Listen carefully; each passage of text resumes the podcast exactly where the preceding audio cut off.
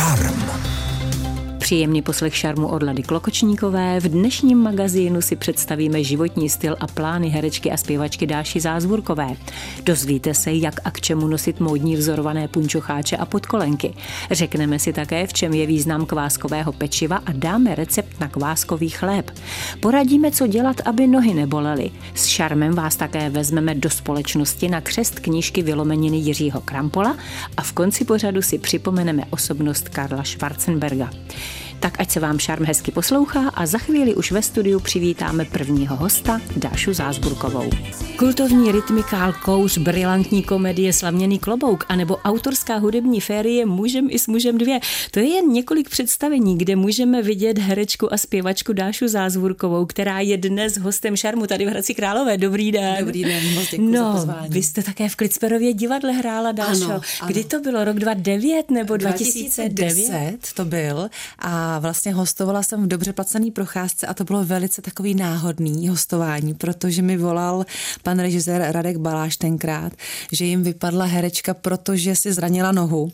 Takže já jsem měla tři dny na to naskoušet dobře placenou procházku. Takže skutečně to byla pro mě výzva adrenalin, ale bylo to skvělý a hrála jsem tady vlastně asi dvě sezóny. No, vy jste říkala, že Hradec máte ráda. Mám, moc, moc, moc. Ale co vás tedy nejvíc zaměstnává teď na podzim? Já jsem teďka vlastně vydala EP, což je teda zkrácení, nebudu říkat CDčka, pro ty, co neví, co to je EP, to chápu, tak uh, jsem vydala čtyři písničky a ke každé písničce jsem natočila klip.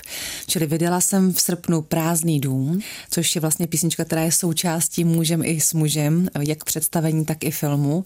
A teďka čerstvě jsem vydala videoklip Věřím v brzké lepší příští, což je duet, který jsem naspívala s Haničkou Holišovou, ale tahle písnička vlastně původně měla být s Haničkou Maciuchovou. A teďka vlastně jsme dali ven ten klip, který jsme natáčeli na Rujáně na film s režisérem Jakubem Somerem. Vy se na něm podílíte autorsky tedy, ano, ano. ano protože to je také jedna z vašich poloh, vašich mm, radostí, dá se mm, to říci. Dá. Já mám dojem, že nejsem jenom interpret, ale já mám ráda, když můžu vlastně skrze ty texty a skrze hudbu předat ještě něco víc. To, co skutečně jsem já, to, co mnou rezonuje a pak, když se vlastně napojí ještě ty lidi, diváci, publikum, tak je to pro mě ohromná radost. No my si tedy nepustíme film, ale pustíme si tu písničku po skončení našeho rozhovoru. Než se tak stane, tak by mě zajímalo, jestli stále jezdíte na skútru. Představte si, že ano, protože jsem prostě italofil, miluju Itálii po všech stránkách a Vespa ke mně skutečně patří. Patří. a co to veslování, které k vám prý také patří? Stále veslování tady je. Je pořád a teďka upřímně, tenhle rok je tak náročný v té mojí práci, že jsem byla veslovat skutečně možná leden, únor, březen a vlastně na vodu jsem se vůbec nedostala. Takže letošní sezona pro mě byla velice, řekla bych opravdu můj hashtag hlemíšť na vodě, mm, řekla bych, že figuruje na prvním místě. Co dalšího děláte pro to, abyste měla energii, abyste takhle zářila jako dnes tady u nás? Tak, no já totiž hodně chodím. Chodím dlouhý procházky, že skutečně denně nachodím třeba 10 až 15 kilometrů a jinak ráda hraju tenis. To mě taky baví. Taky tenis, hmm. takže vy jste sportovně založený jsem, člověk. Já jsem byla atletka vždycky, já jsem dělala sprinty, 60 stovky a stejně běhám i na tom pódiu jevišti, takže to spoju. Ano. Určitě se vás tají, co je víc, ten zpěv nebo to hraní? U mě je to vlastně na prvním místě zpěv. Já když zpívám, tak jsem, řekla bych, nejpřirozenější v tom, co já chci jako těm lidem říct. Ta autenticita je pro mě tak důležitá. Tak já skutečně mám ráda, když dostanu nějakou hezkou roli, postavu a můžu třeba točit eh, něco zajímavého, to mě baví. A samozřejmě na jevišti, když jste, je to taky moje cesta. Ale já bych vždycky řekla zpěvačka, herečka. Zpěvačka, herečka, dobře. Poslední otázka, jak to děláte, že vypadáte tak dobře? Je, vy jste strašně hodná. To já nevím, ale asi jsou to možná geny, protože moji eh, rodiče jsou takový hezcí lidé, myslím v tom smyslu, že jsou pozitivní, mají smysl pro humor a já mám ráda život. No, takže tak. Takže o tom životě bude i písnička, kterou si teď pustíme. Možná, že ji uveďme tedy ještě jednou, protože je to premiéra v našem ano. rozhlase. Tak já jsem moc ráda, že posluchači Českého rozhlasu uslyší teďka v premiéře píseň Věřím v brzké lepší příští a budu moc ráda, když tuhle tu písničku budete posílat dál a sdílet ji, protože já mám dojem, že tenhle ten vzkaz, který tady dala Hana Maciuchová, že v tom se najde opravdu každý. Mnohokrát děkujeme za návštěvu v Šarmu, těšíme se na další návštěvu Hradci Králové a přejeme krásné dny. Dáša Zázvorková byla naším dnešním hostem. Děkuji moc krát. Naschledanou. Módní trendy v modních trendech s návrhářkou Jitkou Šedovou, kterou tady vítám. Dobrý den. Dobrý den. Dnes opět zvolíme téma zima a jak se obléci do zimy, i když to bude z pohledu punčochového zboží, když to tak řeknu. Punčocháče, punčochy, podkolenky, ponožky. Jaké do zimy? Tak určitě teplejší, ale myslím si, že hlavně v trendu jsou vzorované punčochy. A to ať už, jak známe, trošičku nějaké geometrické vzory, proužky, káro, tak hlavně jdou krajkové vzory. Prostě ta krajka se nám z oděvu, z prádla, takzvaně bych to řekla, přineslo vlastně fakt i na ty nohy a vypadají výborně, jak ty tenčí, že to je taková elegantní nožka v tom a můžeme si to klidně vzít i do společnosti, anebo potom hrubší a tam to vypadá jako, že je to háčkovaná nebo pletená krajková punčocha nebo ponožka vyloženě z vlny nebo z něčeho takového hřejivého a vypadá to velice zajímavě. Mhm. Když máme tedy takhle výrazné punčochy, potom bychom měli zvolit jednodušší sukně, halenky, šaty můžeme buď vlastně takhle jakoby jednodušší, hladší, minimalistický ten vzor nebo ten vyloženě outfit, anebo můžeme naopak ty vzory začít mixovat. Je-li to karovaný vzor na té punčoše, ať je šrovně nebo kosmo, ale můžeme i mít třeba káro, ať na saku nebo na sukni, můžeme zvolit dlouhou sukni, kde opravdu zase bude použít několik vzorů v tom káru a vlastně nám ještě vyleze je káro na té nožce, takže vlastně to vypadá opravdu zajímavě. Je to zkrátka taková ta hra mix vzorů, mix dezénu, mix barev a vypadá to zajímavě. My většinou jsme zvyklí na ty punčochy v barvě těla nebo černé. Jeden čas se nosili hodně barevné punčochy a punčocháče. Jak je to tedy teď s tou zimou? Zima je velice hravá a protože v tom stylu vlastně oděvu více preferuje minimalismus, tak trošku tu hravost opravdu je na těch punčocháčích, takže pokud to budou multikolorové proužky na punčocháčích nebo kárované, nebo jakoby tu krajku a můžeme, protože třeba ty hrubší krajkované punčochy jsou dírované, budete si říkat, je v tom je zima, může klidně se vrstvit vlastně třeba jednobarevné, ať už tělové, ten základ, anebo i barevné, jednobarevné a na to dát teprve tu krajku. Vypadá to velice zajímavě taky a zkrátka bude o to víc teplo.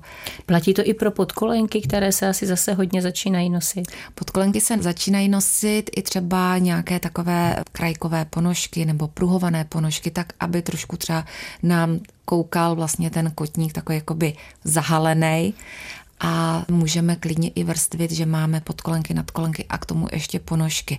Ty boty momentálně tím, že jdou mokasíny na vyšší platformě, můžeme takhle trošku nahradit a imitovat kozačky. Pro ten začátek, než začneme třeba nosit vyloženě jakoby vysoké kozačky, hmm. můžeme si pomoct tady takhle hrou. Jak prát punčochové zboží?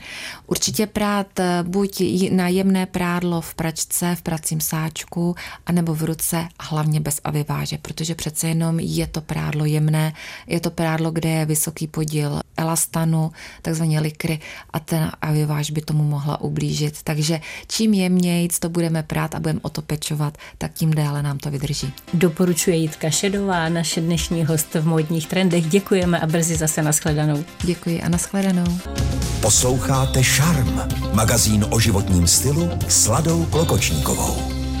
Dnes nám tady ve studiu krásně zavoněl poctivý kváskový chleba. Přinesla ho Martina Jandová. Dobrý den. Dobrý den. Náš pravidelný poradce, co se týká zdraví. No ten chleba vypadá nádherně. Voní, je propečený, je krásný, je ozdobený. To jste pekla dnes? Ano, ještě je teplý. Ještě ráno ještě jsem ho dala teplý. do trouby. No já si myslím, vy milujete kváskový chléb, ano. takže pojďme říct si, v čem jsou jeho výhody a doporučme, možná dejme i recept našim posluchačům, pokud si ho budou chtít udělat. Ano, určitě moc ráda, protože kváskový chléb se stal součástí jako naší přípravy a pečivo už dá se říct kupu jenom běžně, jenom občas, není to pravidelný nákup každý den, takže moc ráda peču právě kváskový chléb a to hlavně kvůli tomu, že je mnohem zdravější než klasický chléb z droždí. Ten tradiční kvásek je tvořen pouze s žitnou moukou a s vodou a tato směs začne za příznivé teploty přirozeně kvasit eh, neboli fermentovat a pro naše tělo má antibiotické účinky a posiluje vlastně naši střevní mikrofloru a tím naší celkovou imunitu. Mm-hmm. Má také nějaké eh, vlastnosti, které nelichotí našemu zdraví? Může někomu škodit? Nevím o tom, spíše naopak eh, pomáhá právě proti nadýmání a je daleko lépe stravitelný. Určitě i to kváskové pečení má své nevýhody a to hlavně kvůli tomu, že trvá mnohem déle. Kine, tento chléb asi desetkrát pomaleji, než kdybychom ho vytvořili z doroždí. Takže většinou musíme už den předtím na to myslet a začít. Takže pro trpělivé hospodinky, ano. no, ono, když se nasčítá ten čas, který s tím strávíme, tak je krátký, ale nese sebou několik úkonů, takže na to musíme myslet a ten den třeba trávit víc času doma, ne když jsme právě mimo, třeba mm-hmm. v mhm. práci. Co všechno tedy pro takové pečení potřebujeme? Opravdu si vystačíme jenom s vodou, právě s tím kváskem, o který se staráme, mouka, voda, kvásek, sůl, A trpělivost. A trpělivost. no, aby se mi to povedlo tak jako vám, jak dlouho péci takový chléb? Už konečná úprava to pečení nejdřív 10 minut jakoby naplno v trubě, to znamená na 250 stupňů a potom 25 minut už dopékám. Ale ten samotný proces už eh, vlastně dávám třeba včera ráno, kolem 8 hodiny jsem založila kvásek, kolem 5 hodiny jsem přidala mouku a další ingredience, sůl, kmín, dávám ještě kefír, že tady ten chléb je s kefírem a vlastně přes noc jsem ho nechala kinout v, v lednici a teprve ráno, dneska jsem ho upekla. Upekla. No většinou nám říkají, pokud chcete snížit hmotnost opatrně s pšenicí, opatrně s pečivem, takže u toho kváskového chleba to neplatí? Určitě platí, musíme i u toho kváskového chleba koukat, kolik toho sníme, takže pokud bychom snědli za celý den bochník, tak, tak pozor, tak na, to, pozor ano. na to. Ale tento chléb, ten kváskový je opravdu lépe stravitelný a má i nižší glykemický index, takže nás i zasytí na delší dobu a je to pro naše zdraví daleko příznivější nejlevnější potravina. Takže my děkujeme, že jste nám řekla, v čem je vlastně výhoda toho poctivého kváskového chleba a také dala recept, jak si ho doma udělat. Takže pro dnešek děkujeme. No a příště se podíváme možná na ty různé přílohy k jídlu, protože to je také často diskutované téma. Moc ráda budu se těšit. Těším se. Martina Děkuji Jardová se s námi loučí. Naschledanou. Naschledanou. A dnes se v rubrice Zdraví podíváme zblízka na naše chodidla. Je to malá plocha, která musí nést celé naše tělo a právě proto bychom o ně měli pečovat. Pokud je totiž v této soustavě kostí, svalů, kloubů, šlach a vazů něco v nepořádku, pocítí to zanedlouho naše záda nebo dokonce i naše hlava. A dají nám signál tím, že začnou bolet. A tak o masáži chodidel, jejich otužování i v bočených palcích si teď bude Jana Kudivejsová povídat s pohybovou lektorkou Jolanou Novotnou. Máme tam dvě klemby, příčnou klembu a podélnou klembu. A ta příčná klemba má velký vliv taky právě na ten náš vbočený palec. Takže prvotně, nežli se stane třeba vbočený palec, tak častěji první spadne příčná klemba. Víc to mají častěji ženy nežli muži a to z toho důvodu, protože ženy prochází intenzivnějšími hormonálními proměnami v tom našem životě, ať už je to puberta, potom těhotenství, potom je tam menopauza a v těchto těch obdobích jsme náchylnější k tomu, že ten náš hormonální systém podporuje rozvolňování vazů a tím nám začnou padat ty klenby a pak vlastně může se tam stát i častěji ten vbočený palec. Muži mají samozřejmě taky svůj hormonální aktivitu, proto se tento problém týká i mužů, ale není to tak rozšířený, protože oni nemají těch hormonálních proměn tolika a nemají tam taky to kolísání na té váze, protože třeba když jsme právě těhotný, tak se nám ta váha mění, zvyšuje se, je tam větší tlak na ty chodidla a pak je tam větší sklon právě i třeba těm bočeným palcům. Hmm. Je to problém samozřejmě estetický, takže pak, když se nosí letní boty, takové ty víc otevřené, tak zvláště ženy to hodně řeší, ale je to i problém našeho zdraví a třeba nějakých bolestí? Spoustu žen to opravdu hodně bolí a není to jenom estetická záležitost, ale je to víc právě ta bolestivá záležitost a potom samozřejmě i funkční. Když to chodidlo vlastně nemá tu kvalitní oporu, ty klenby vlastně nedrží, tak potom se nám to promítá do celého našeho hlubokého stabilizačního systému. A je to sice až úplně dole, ale může to ovlivnit celý náš tělesný aparát. A ta příčná klenba chodidla má přímý vliv na naše pánevní dno, na naší dýchací bránici a tím pádem i na naše bolavý záda. Takže když nám už spadne příčná klenba, ono to spolu úzce souvisí. Neviděla jsem člověka, který by měl vbočený palec, ale měl by pořádku příčnou klembu. Není, nenašla jsem ještě takového člověka, neviděla jsem ho. Takže to má potom vliv i naše třeba bolavý záda. Takže paradoxně můžeme cvičit na bolavý záda, ale neděláme nic s chodidlama, tak stejně nás ty záda opakovaně budou stále bolet. Hmm. Jak vy jste to na sobě poznala? To přece asi není od dětství, ten vbočený palec.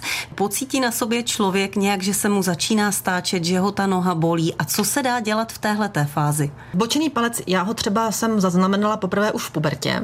Byl to vlastně první impuls k tomu, když se mě začal proměňovat hormonální systém, takže ta puberta a tam jsem se začala všímat, že mi ten palec ujíždí a přibližuje se k druhému, třetímu, čtvrtému prstu, pátému. My se bavíme pořád o vbočeném palci, ale oni jsou taky vybočené palce. Ani jedna varianta není úplně ideální, protože všichni potom mají problémy v tom našem těle a ten palec by měl být samozřejmě normálně volně položený na té zemi, aby byl schopen mít tu sílu, protože palec je nejsilnější prst na našem chodidle a má velký vliv na chůzi, má velký vliv potom i v běhu na to odvíjení toho chodidla. Opíráme se o něj a vliv na naši stabilitu nejenom v tom našem těle, ale i v tom našem životě ty nohy, ty chodidla jsou hodně hodnotný a cený, když jsou rozhýbaný. Takže já mám pro vás radu skutečně. Zujte boty a pohybujte těma chodidlama, prstama na těch nohou, masírujte ty nohy. Já tady mám míček, abyste si těma míčkama s výstupkama rozmasírovávali chodidla, aby se oživily všechny ty nervové zakončení v těch chodidlech, které tam jsou, aby se prokrvovaly ty chodidla.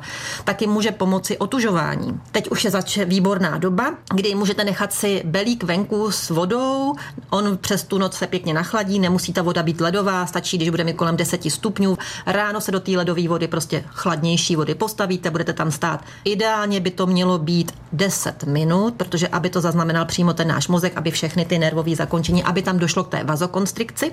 A pak ty nohy vlastně vyndáte z tyhle ty chladnější vody a hýbete s nima. Celou dobu jima hýbete, ne že do teplé vody, že je ponoříme, to už ne, ale pohybem je rozhýbat a tohle to vlastně krásně rozpohybovává ty naše všechny svaly a všechny tyhle ty snopce, které my v těch eh, našich chodidlech máme. S šarmem do společnosti. S šarmem jsme se tentokrát vypravili na křest knížky Vylomeniny Jiřího Krampola. V pořadí třetí kniha, kterou tentokrát moderátor Patrik Rozehnal napsal na základě vyprávění Jiřího Krampola, je plná humorných vzpomínek na slavné kolegy. V historkách kromě mnoha jiných vystupují i Jan Přeučil, Josef Fousek a Josef Dvořák, kteří se bravurně zhostili rolí kmotrů na slavnostním křtu v Radiokafé v Praze. Ve zcela zaplněné kavárně pro nás natáčela i Bára Kvapilová. Skleničky jsou nachystány a je tedy třeba pokřtít knihu Vylomeniny Jiřího Krampola z vydavatelství Radioservis, vydavatelství Českého rozhlasu. Spoluautorem knihy je moderátor Patrik Rozehnal. Patriku, co tě na tom bavilo? Naslouchat. Já jsem spíš takovým naslouchátorem a zapisovatelem. Nasmáli jste se u toho? Jo, jo, jo. Myslím, že jsme tím budili i rozruch, protože stylově, jako on kdysi psal povídky se Šimkem ve Slávi, tak my jsme se scházeli ne ve Slávi, ale taky v kavárně a vlastně tam jsme to tvořili, takže jsme často přiměli i zůstat některé hosty déle a tak jako natahovali ty uši, aby slyšeli jeho historky. Na kavárnu Slávy Jiří Krampol zavzpomínal i na křtu knížky. Oni tam nic jiného neměli, než ďábelské tousty a ruský vejce. Já povídám, tak já si ty ďábelský tousty. Natočili jsme tu televizi a Šimek se mě ptal, no jak ti chutnaly ty ďábelský tousty? Já jsem říkal, volizoval jsem se ještě v záchrance. A oni to dali do televize, my jsme přišli s tím Šimkem, a já povídám, já bych si dal ruský vejce. A ten číšník povídá, pane Krampol, kuchař vám vzkazuje, že pokud on tady bude, vy nedostanete ani krej cukr. Takže jsem tam nikdy nic už nedostal. Nikdo není dokonalý. Tak nechtějte ode mne slovo, které srdce rmoutí, uplakané dojemné Písničkář Josef Fousek je dlouholetý kamarád Jiřího Krampola a tak není divu, že se stal také kmotrem jeho knížky. A když jsem hrál a vystupoval pořadu Zavěste prosím vás semafor od roku 79, tak tam pak přišel Jiří Krampol a říkal, Fousku, já jsem se díval oponou a viděl jsem, jak na tebe lidi reagujou a já si myslím, že tě mají rádi, tak já tě budu mít taky rád. Nadšení z knížky neskrýval ani Pepa Dvořák. Ale já si strašně rád čtu a teď se těším na tvoji knížku. Já opravdu přísám, budu mazat tady odsaď, rovnou do pelechu, to já ještě nevím, zahůčím do postele, rozsvítím si lampičku a budu číst tebe. Patriku, překvapilo tě něco? Vlastně ano, to, že Jirka není jenom úžasný bavič, já jsem ho nazval vulkánem českého humoru, ale že je to i takový, jako řekl bych, něžný rytíř, že je to takový ten obyčejný kluk s poctivými vlastnostmi ze Žižkova, tak jak to on často říká, ale opravdu s tou takovou rytířskou až dušínovskou duší. Tak tedy přijme knížku velmi Jiřího Krampola. Podle Jiřího Krampola má být život švanda a někteří čtenáři se už tady v Radiokafé smáli na hlas. A než se rozloučíme, ještě bych vám ráda nabídla vzpomínku na Karla Schwarzenberga. Byla to mimořádná osobnost, opustil nás v sobotu 11. listopadu ve věku 86 let. Každý, kdo se s ním setkal, intenzivně vnímal jeho vrozený šarm a noblesu.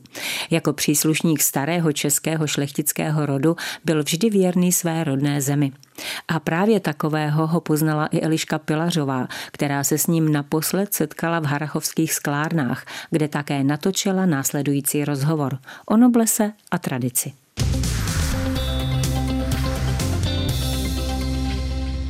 Vaše jasnosti bych měla říkat, já to dobře vím.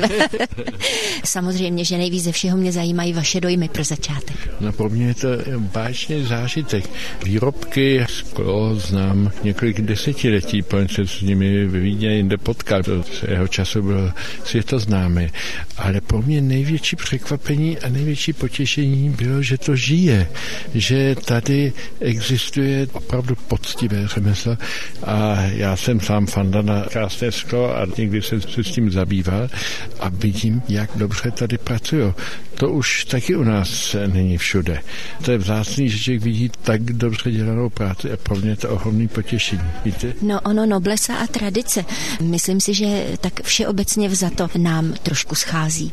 Ale víte co, já bych řekl, že ovšem ty tradice byly velmi často převány a to je problém toho 20. století.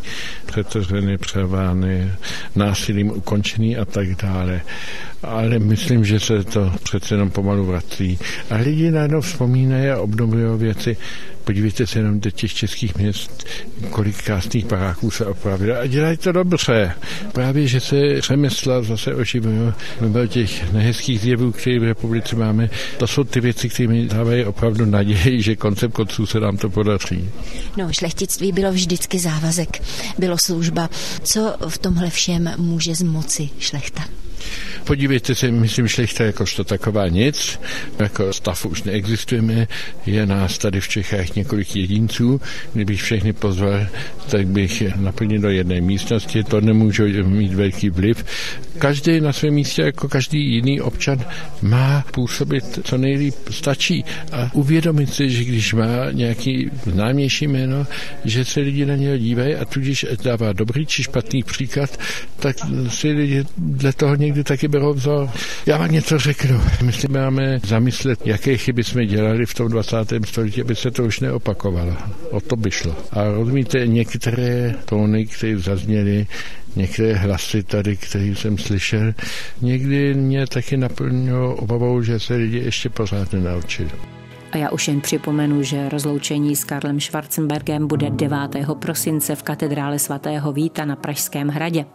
A touto malou vzpomínkou na velkého muže končí dnešní šarm. Od mikrofonu se loučila Lada Klokočníková a pro příští týden připomínám ještě moto šarmu, je třeba myslet na druhé, ale nezapomínejte ani na sebe.